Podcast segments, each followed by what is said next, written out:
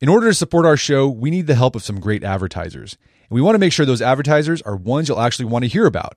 But we need to learn a little more about you to make that possible. So go to podsurvey.com slash art of man and take a quick anonymous survey that will help us get to know you better. That way, we can bring on advertisers you won't want to skip. Once you've completed the quick survey, you can enter for a chance to win a $100 Amazon gift card. Terms and conditions apply. Again, that's podsurvey.com slash art of man, A R T O F M A N. Podsurvey.com slash art of man. Thanks for your help.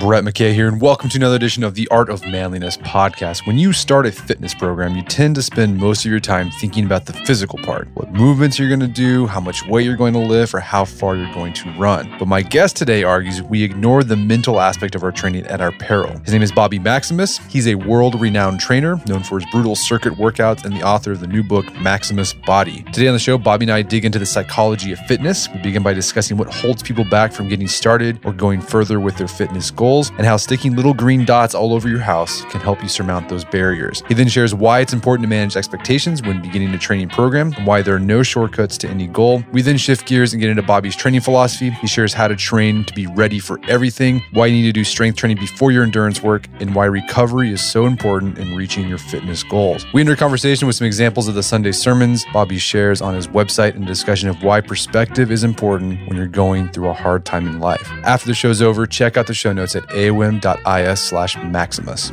And Bobby joins me now via clearcast.io.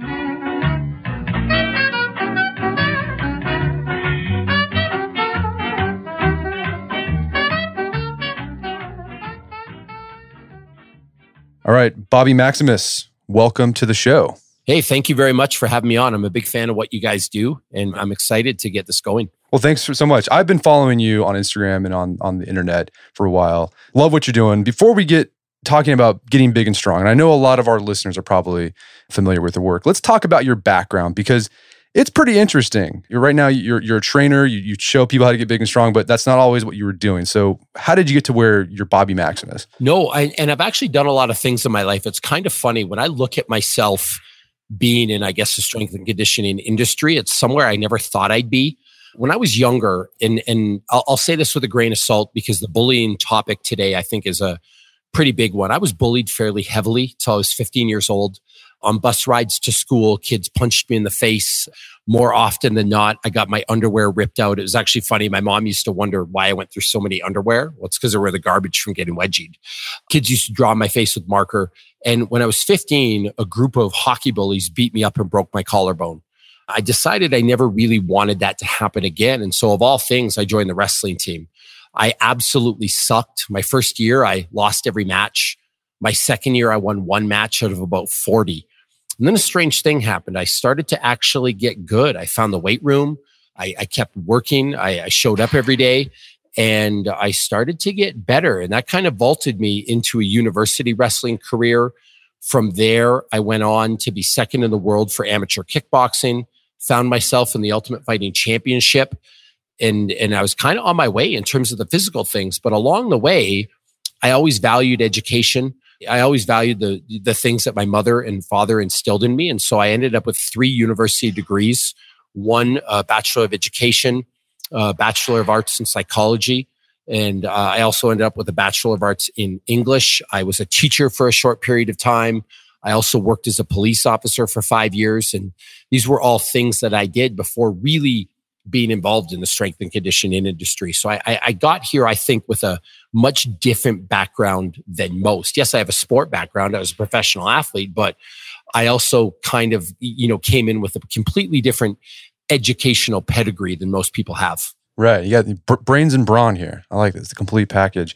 I mean, so how did you make that shift from doing all this stuff that you were doing to becoming a coach? Was there a moment where you're like, I need, I, that's what I need to be doing is coaching other people? Yeah. The biggest, the biggest thing is I grew up with two parents that we didn't have a lot growing up, but they always made an effort to help other people. My dad was president of the Lions Club. He used to deliver presents to kids at Christmas, used to do work with homeless people.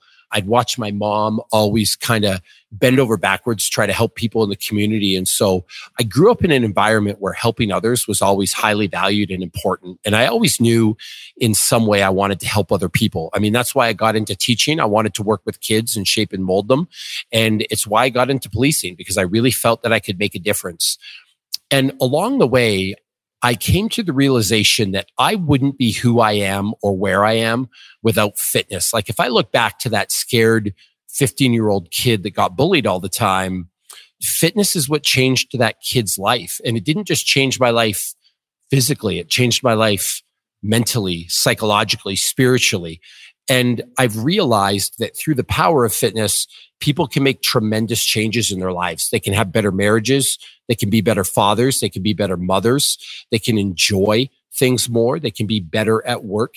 And I realized that that's where my talent was, that that's where I could really help people and make a difference in this world.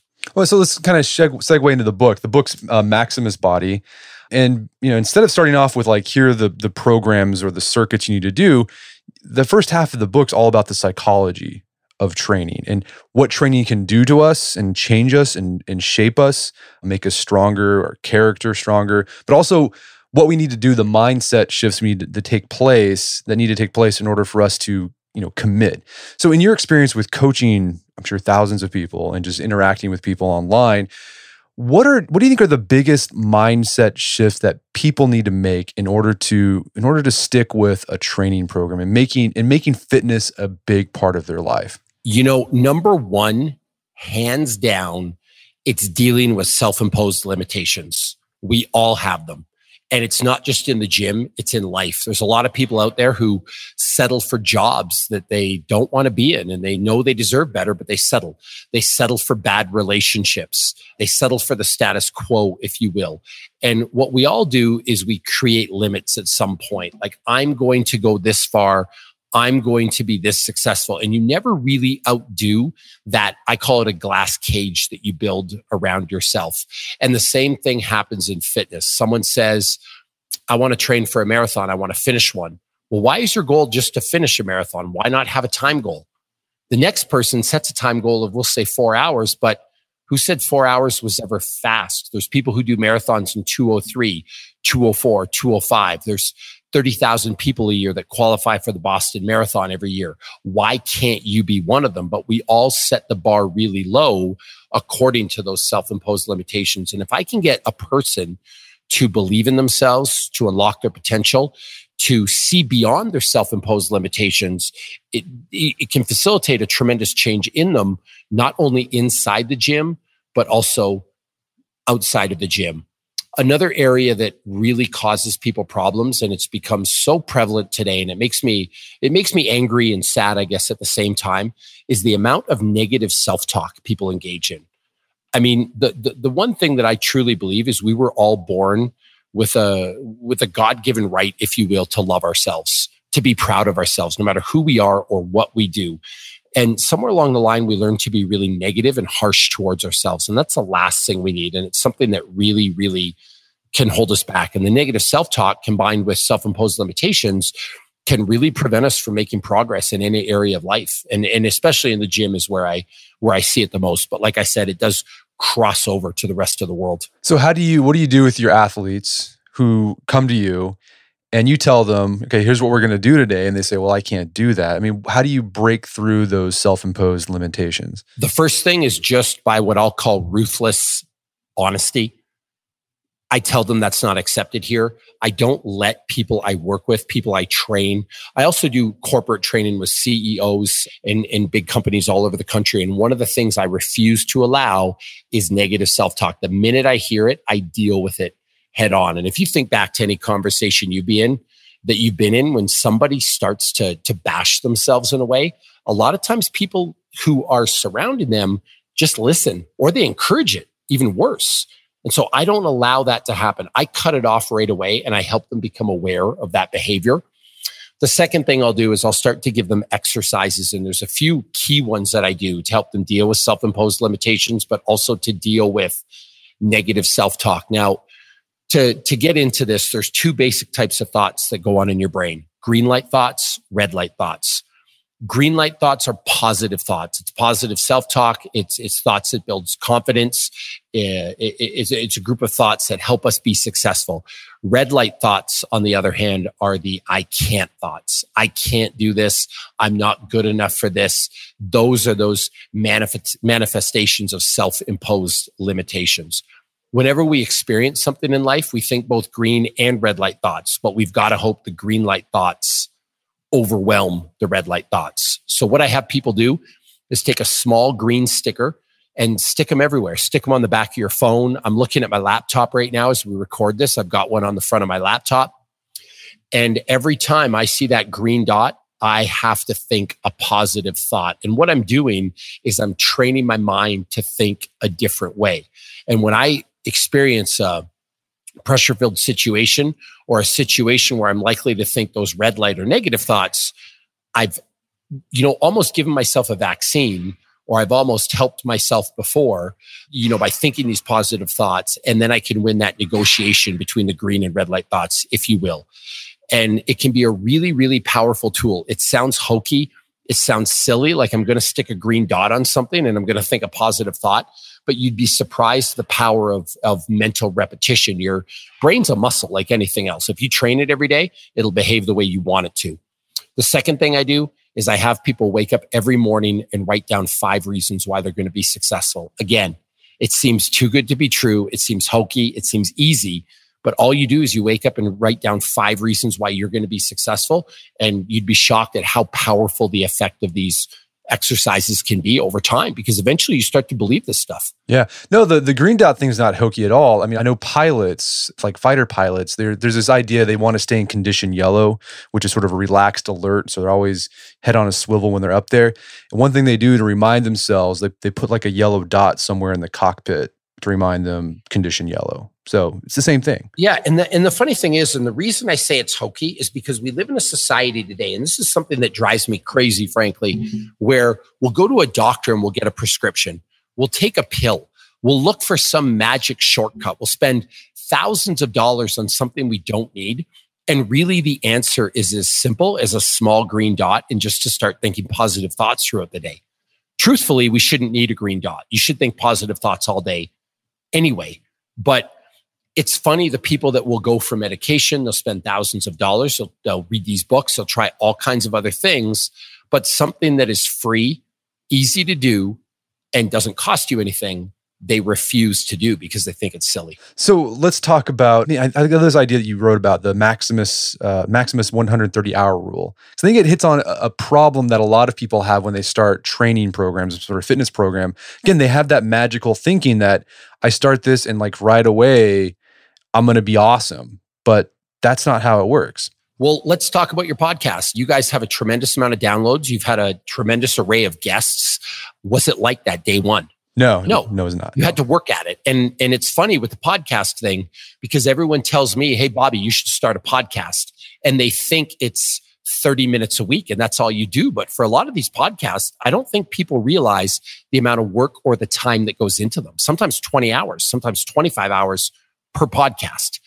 And we know this to be true in every area of life. You don't wake up a doctor, you don't wake up a lawyer, you don't wake up the best player in the NBA or the NFL. If, if people understood the work people go through to achieve something in life, it's it's remarkable. So why should fitness be any different? We're bombarded these days with these infomercials that promise four minute abs, four minute shoulders, the five minute solution, the 21 day fix. There's all these things that promise a quick fix, but they never, ever, ever work. The gym fitness is the same as any other area of life. If you want it, you have to work for it. And the harder you work, the more successful you're going to be.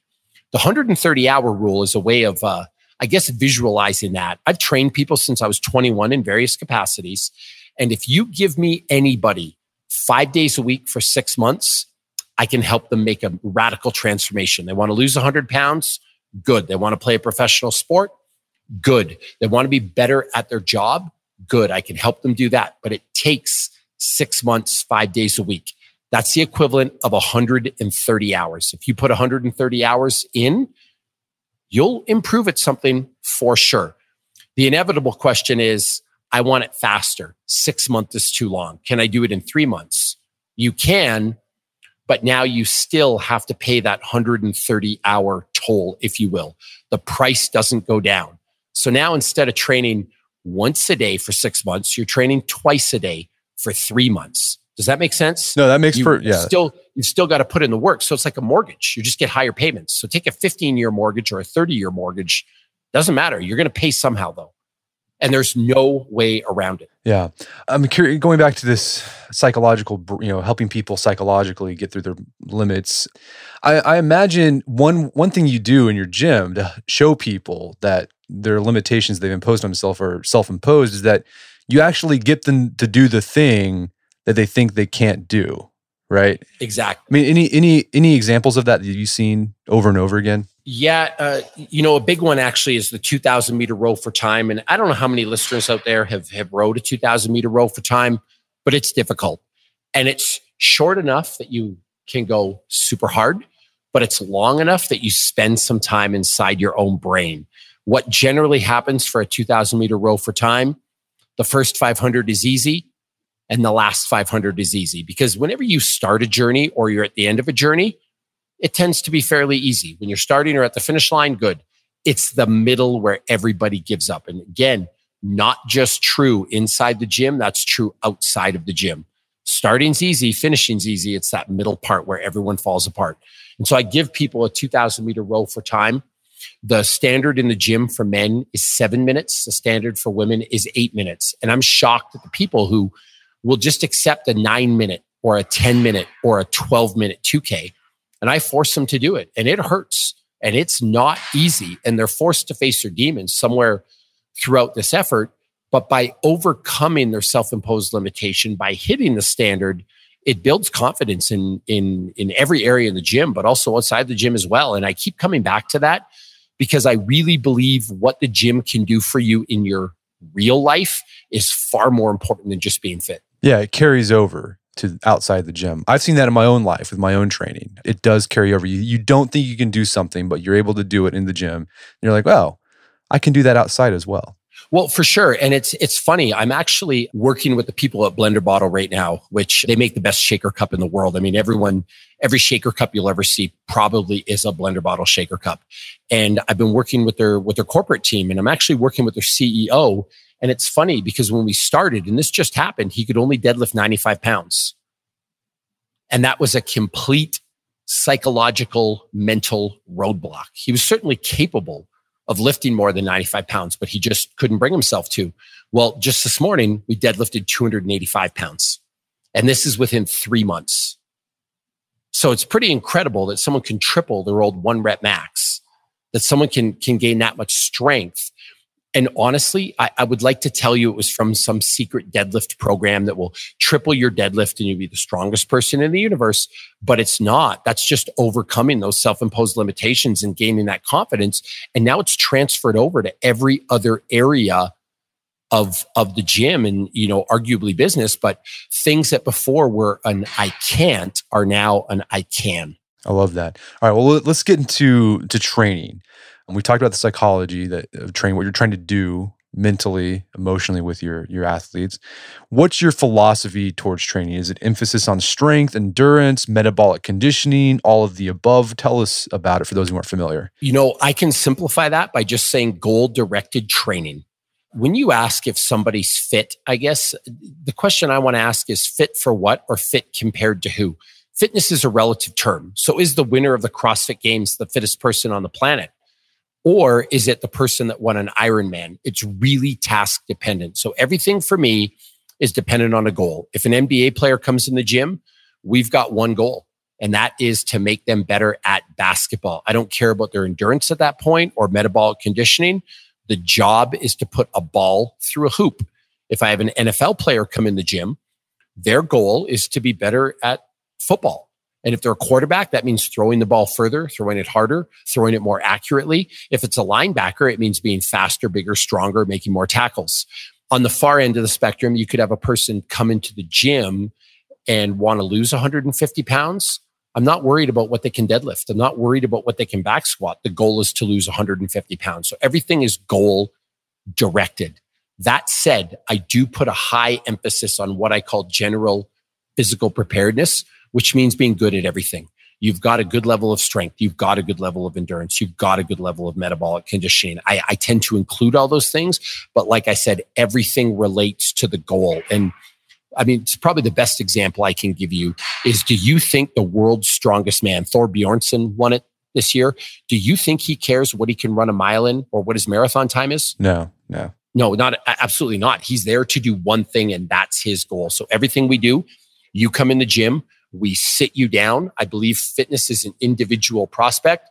We come up with your goals and then we write a custom program and deliver custom training to you to accomplish that goal. It's awesome. So let's say there's an individual listening who they don't have a specific fitness modality they're going for. They don't want to, you know, power lift. They don't want to be in endurance. They just want to be like, as you said, prepared for anything.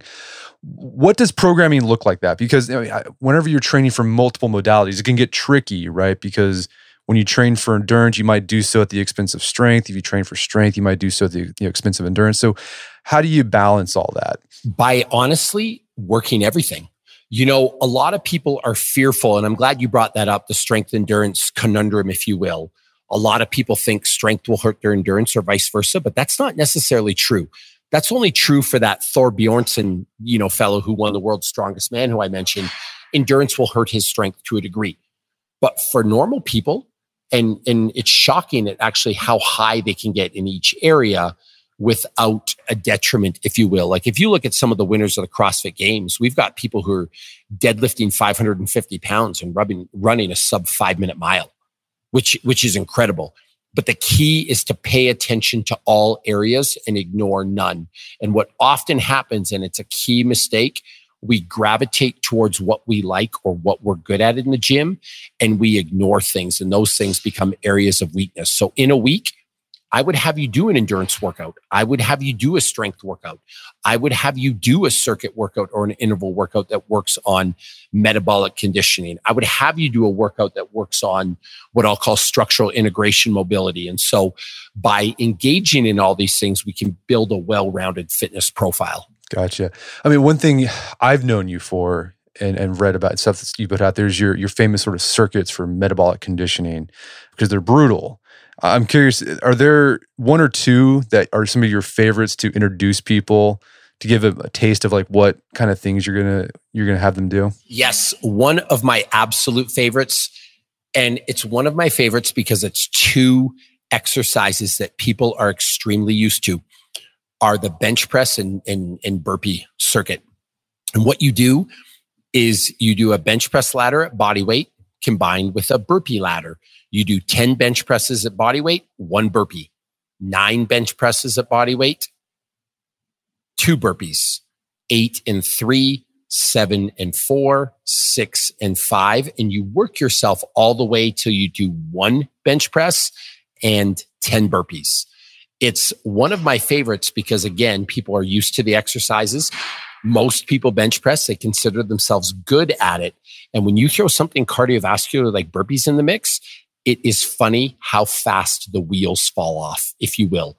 And it, it gives them something that I've come to call it the moment, you know, in the gym, but it's that moment during a workout where you realize you bit off more than you can chew, that this is a lot harder than you expected it to be. And you've either got to, you got to make a conscious decision of whether or not you're going to persevere and push through that, or you're just going to quit. And that's a teachable moment. That's the that's the thing that really allows fitness to transfer to somebody's life outside the gym. And is this like a finisher? Is this something you do at an end of a workout or would this be like a workout? You know it depends on your level of fitness. For some people it's the workout. For some people it can be a finisher because again you know when you when i ask if you're fit it's compared to who so for somebody like me who's trained his whole life who works hard, who's built, you know, his whole life around fitness. For me, that would be more of a finisher. For some people, that might be the hardest workout they've ever done. Gotcha. And I, whenever you're you're training, you know, strength and endurance, I imagine you have guys do the strength stuff first and then the endurance stuff like as the end, right? Like so you like do all your strength in lifting first and then like run, you know, 2 miles or 3 miles whatever afterwards. Yes, and that's and that's correct. And that is because when we're training for strength, it's important to lift maximal weight. So I want people to be as strong and I guess as as uh, put together as possible for that portion of the workout. The other the other thing is is safety. I don't think this comes across all the time in what I do, but I am extremely risk averse. I cannot afford to get somebody hurt. For my professional athletes, that can really affect their paycheck or affect their life. And for my normal people who are just training, listen, if you come in and train with me and you get hurt, you're on a shelf for two or three weeks. We're not going to accomplish your goals and you're not going to get anywhere and you're going to be frustrated and have a difficult time. So I want to keep you injury free. So I don't want you lifting weights necessarily in a, in a state of pure exhaustion. Like imagine running a mile for time and then trying to max deadlift. Yeah. I mean, that's a recipe for injury. No, that would suck. And I don't, I don't, I don't want that. So besides, you know, you've got these monster circuits in here. You, you just, they just can thrash you. But you, yep. you're big on recovery as well, because I think it's often overlooked when people train. So, what's your recommendations for how do you recover your athletes or recover yourself from all this really hard training you're doing? Yeah. So everyone who's listening out there, listen very carefully. There's no such thing as overtraining. There's only under recovery. There's a cost to everything and you've got to pay. So if you want to train every day, you've got to pay for it somehow. And in terms of recovery, the number one way you can recover is sleep. I would ask you all out there listening how many hours of sleep you get a night. And if the answer is anything less than eight, you are wrong you need eight to nine hours of quality sleep a night. I use a cell phone analogy for people. Now, let me ask you a question. If you leave the house in the morning and your, your cell phone, your, your iPhone or your, your Samsung Galaxy or whatever you use is at 10%, how useful is that phone for the entire day? It's not useful at all. Not at all. In fact, you're probably shutting it off, putting the battery saver on. You can't make phone calls. You can't do text messages. Like you're, you're done. It's a useless tool. On the other hand, you leave the, the house in the morning and that phone's at 100%, it's a useful tool all day. And so, what people are doing, what they need to understand, I guess, is that you're the cell phone and the bed's the charger. So, if you're leaving the house on a 10 or 20 or 30% charge every morning, there's no way you can be effective in any area of your life. If you leave the house on 100% charge, now you're effective. Now you're really capable of doing something. You've got some real genuine horsepower behind you and you can get work done. And so sleep is where it starts. Then I tell people stress relief and stress management is the next area you want to attack. And I'm sure you've been through uh, periods of extreme stress. How does everything work? It doesn't work well. You you you gain unwanted weight. You lose muscle. Uh, you're miserable. You can't think straight. So I tell people to do things to address stress. Now there's, I'll call proactive stress management and reactive stress management. Proactive is really starting to deal with the things that cause you stress. If you're in a bad relationship, get out of it. If you're in a job you hate, leave and do something that you love. If, if there's people who stress you out, stay away from them. Those are proactive ways to cut off stress. Reactive ways to deal with stress are uh, what I call rec- recovery modalities. Get a massage, have a nap, have a sauna, go for a walk every day for a half hour with your favorite playlist and leave your phone in the office. Those are things you can do to help deal with the after effects of stress. But if people can focus on those areas, they'll make a tremendous improvement. All right. So sleep and then manage stress. And I for that managing stress thing, I imagine the the green dot exercise plays a role in that as well because when you're talking negative to yourself and you're down on yourself that can stress you out. Like i'm sure it, i've noticed that whenever i'm sort of negative on myself i just feel stressed out more. But when i'm more well, abs- uh, more positive it's uh, things just sort of like roll off me and i can handle challenges better. Well absolutely. And just anecdotally some of the people who complain the most are the most stressed. And it creates this almost negative feedback loop or downward spiral where the more stressed you are, the more negative you become, and the more negative become, the more stressed you become, and you never get out of it. Yeah. So on sleep, like, so you get, I'm sure you get eight hours of sleep. What time do you go to bed? What time do you wake up usually? You know, right now I'm going to bed at nine o'clock at night and I'm waking up at 5.30 in the morning. 5.30 is far earlier than I want to wake up. But as I said, I'm, uh, you know, training the, the corporate team here and the employees at Blender Bottle. And, and that's the time they could train before work. So I've had to adjust my schedule, but it wasn't hard. I used to go to bed at 10 or 11 and wake up at seven or eight. I just adjusted my schedule forward. And a lot of people say they can't do that. They can. And I did it because I know how important sleep is to me. And, and what's the worst thing that can happen? I miss a basketball game. I miss a hockey game. I, I miss my show. Well, fortunately, in this day and age, we have something called DVR and you can just tape it and watch it the next day. Right. Well, speaking of stress and like those really high stress situations, there will be, I'm sure, like you said, all of us have experienced times in our life where it's like really, really, really stressful. And I'm talking, um, you get a major sickness, family member gets sickness, you get laid off, etc. You've experienced that firsthand. Uh, what, what do you do to keep training and keep doing the things that you know makes your body feel good, makes your mind feel good? How do you how do you manage those big, really stressful events in your life? You know, the first thing is, and I'm gonna I'm gonna relate this to fitness because fitness is so important to me. Is it comes down to how bad you want something.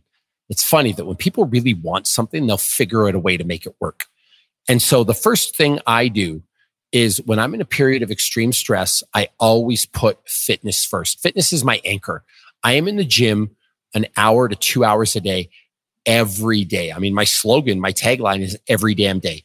That's my anchor. That's where it all starts. And it's stress relieving for me. When I train, I feel better. Even on days I don't want to train, I will show up at the gym and just sit there. Because again, it's my anchor. It's my safe place. It is I am so thankful for working out and training because I think it has it's built a platform on which I live my life. And so I always pay homage to that and pay respect to it and I show up. But beyond that, in periods of high stress, I always make sure to make time for myself. And that may be just an hour walk in the afternoon without my phone with a good playlist. It may be meditating. It may be going for a massage. It may be having a sauna, but I really, really strive to take care of myself during those stressful periods. And that's one of the things I think we forget. When we are in periods of high stress, we cut back on sleep and our self care goes down the toilet. And we always have to make sure we have to uh, care for our bodies, kind of like a car. What happens if you drive your car hard every day and you never get the oil changed, never get the tires aligned? What's going to happen to it? It's going to fall apart and your body will fall apart. So always make time for that self care. Well, I mean, I don't know if you want to talk about it. You mentioned earlier before we got on the interview that you contracted some sort of bacterial disease where it almost killed you. Yep. And you're still dealing. I mean, thankfully you survived, but you're still dealing with the after effects. Like how how do you not let that get to you? Because I imagine that's like the can be really frustrating. It's like okay, well, I, I I beat the worst of it, but now I'm still dealing with this thing months months later. I should be done with it. Yeah. And you know what it comes down to for me? It comes down to perspective. So the disease I had was Clostridium difficile. It's a pretty bad stomach bacteria. Symptoms can range from, you know, mild diarrhea to death. One in five actually die from it. It's, it's really, really bad. There's actually a comedian named Tig. There's a documentary on her, on Netflix about her that she talks about it in and out of the hospital that, that'll shed a lot of insight. But for me, I lost 40 pounds in a month. I was bedridden for a month, almost had to get my colon removed. I ended up with an umbilical hernia from stomach spasms. It was a really, really bad deal. But as bad as things got, I always had a faith that things would get better. And honestly, life's not easy. The world is always going to throw some kind of bullshit at you. You know, there's always something that the world's going to do to try to knock you down. And I've been through a lot. I've, I've, I've, been through a divorce. I've been through the death of my dad when I was 20 years old. I've been through illnesses myself. I had a, what was supposed to be a career ending injury at one point. And what I've learned through all this is to stay positive because things will get better. And as bad as you think things are, somebody's always got it worse. And it's important to remember that, to be grateful for what you have, and to keep persevering because that's what it really comes down to. Green dot. Got to keep the green dot there. That's exactly what it is. And it's just honestly, it's the power of positive thinking. And and like I said, as bad as you think it is, it can always get worse. So be grateful what you have and keep pushing. And you can't let anything get in the way of your of your goals. There's actually this whole theory. And I don't know if you've ever heard of this, but whenever you find your true calling, what you're really meant to do, it's almost like the world starts throwing obstacles in your way. And it's a common theme you'll hear amongst the most successful business people, the most successful athletes that when they found their thing, the world kind of rises up and tries to stop them. And it's almost like a test to make you earn it. Right. Steven Pressfield, the writer, he calls it the resistance. So, one thing you're famous for, I, have seen on your Instagram account, are these things called your Sunday sermons. What sort of topics do you hit in these things? And have there been any in particular that have resonated with a lot of people? You know, the Sunday sermons, they tend to me, they, they tend to be inspirational things that extend way beyond the gym yes, I am a fitness personality. Yes, I do care about the gym. Uh, yes, I take selfies uh, of myself and lift weights and do all those things. But what I'm far more interested in is helping people develop a life outside the gym. Like I said before, and I'll say it again, I want people to be better fathers, better mothers, be better at their lives, and, and enjoy themselves more. And so the sermons tend to be philosophical one liners that can help inspire people. One of my favorites is always bet on yourself. Be confident in yourself. Always uh, believe in yourself. Another one, you didn't wake up to be mediocre. It's a reminder that you didn't wake up to just do the status quo. Ex- extend yourself, push yourself to your limits, be the very best version of you that you can be. Another one that I like because I do believe in being a better person is be the person you want to be around. Lead by example. Treat others the way you want to be treated. And so those are the things that that I write about and then I try to teach people about in a in a in a paragraph or two paragraph statement afterwards. Right, and, and, people can see those on on your Instagram account. What's your Instagram handle? It's at Bobby Maximus. They can go there. They can also go to my website bobbymaximus.com and I always put the sermons on there.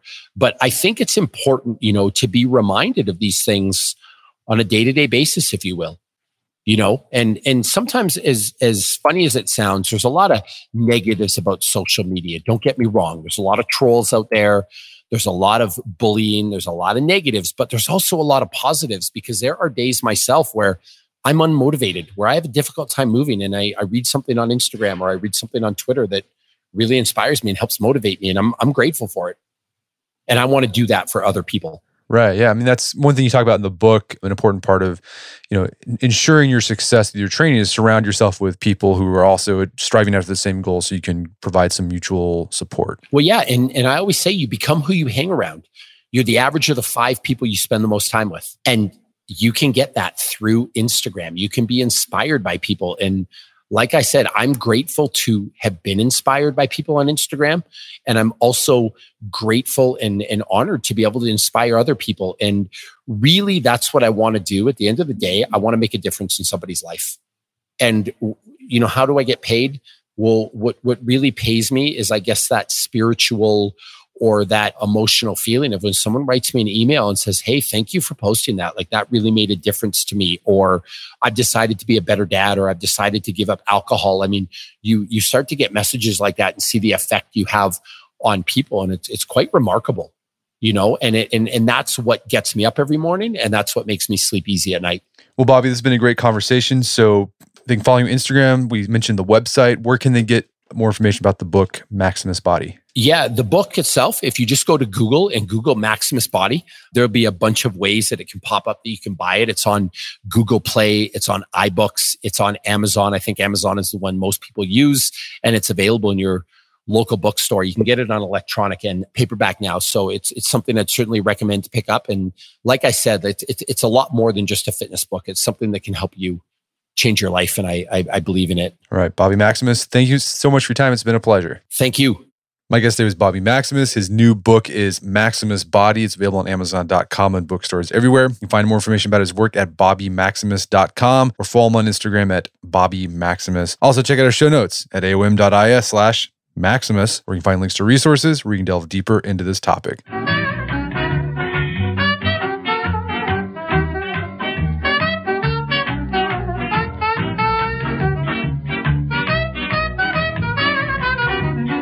Well, that wraps up another edition of the Art of Manliness podcast. For more manly tips and advice, make sure to check out the Art of Manliness website at artofmanliness.com. And if you're looking to get started with a fitness program and have had trouble sticking with it, check out the Strenuous Life. It's a program we developed to help you put into action the things we've been talking about on the podcast or writing on the website for the past 10 years. Strenuouslife.co. You can sign up to get uh, notifications when our next enrollment goes up. Had a lot of guys who have done the program who've, for the first time in their life, stuck with a fitness goal for longer than three months. Guys losing weight, getting stronger. It's fantastic. Check it out, strenuouslife.co. As always, thank you for your continued support. And until next time, this is Brett McKay telling you to stay manly.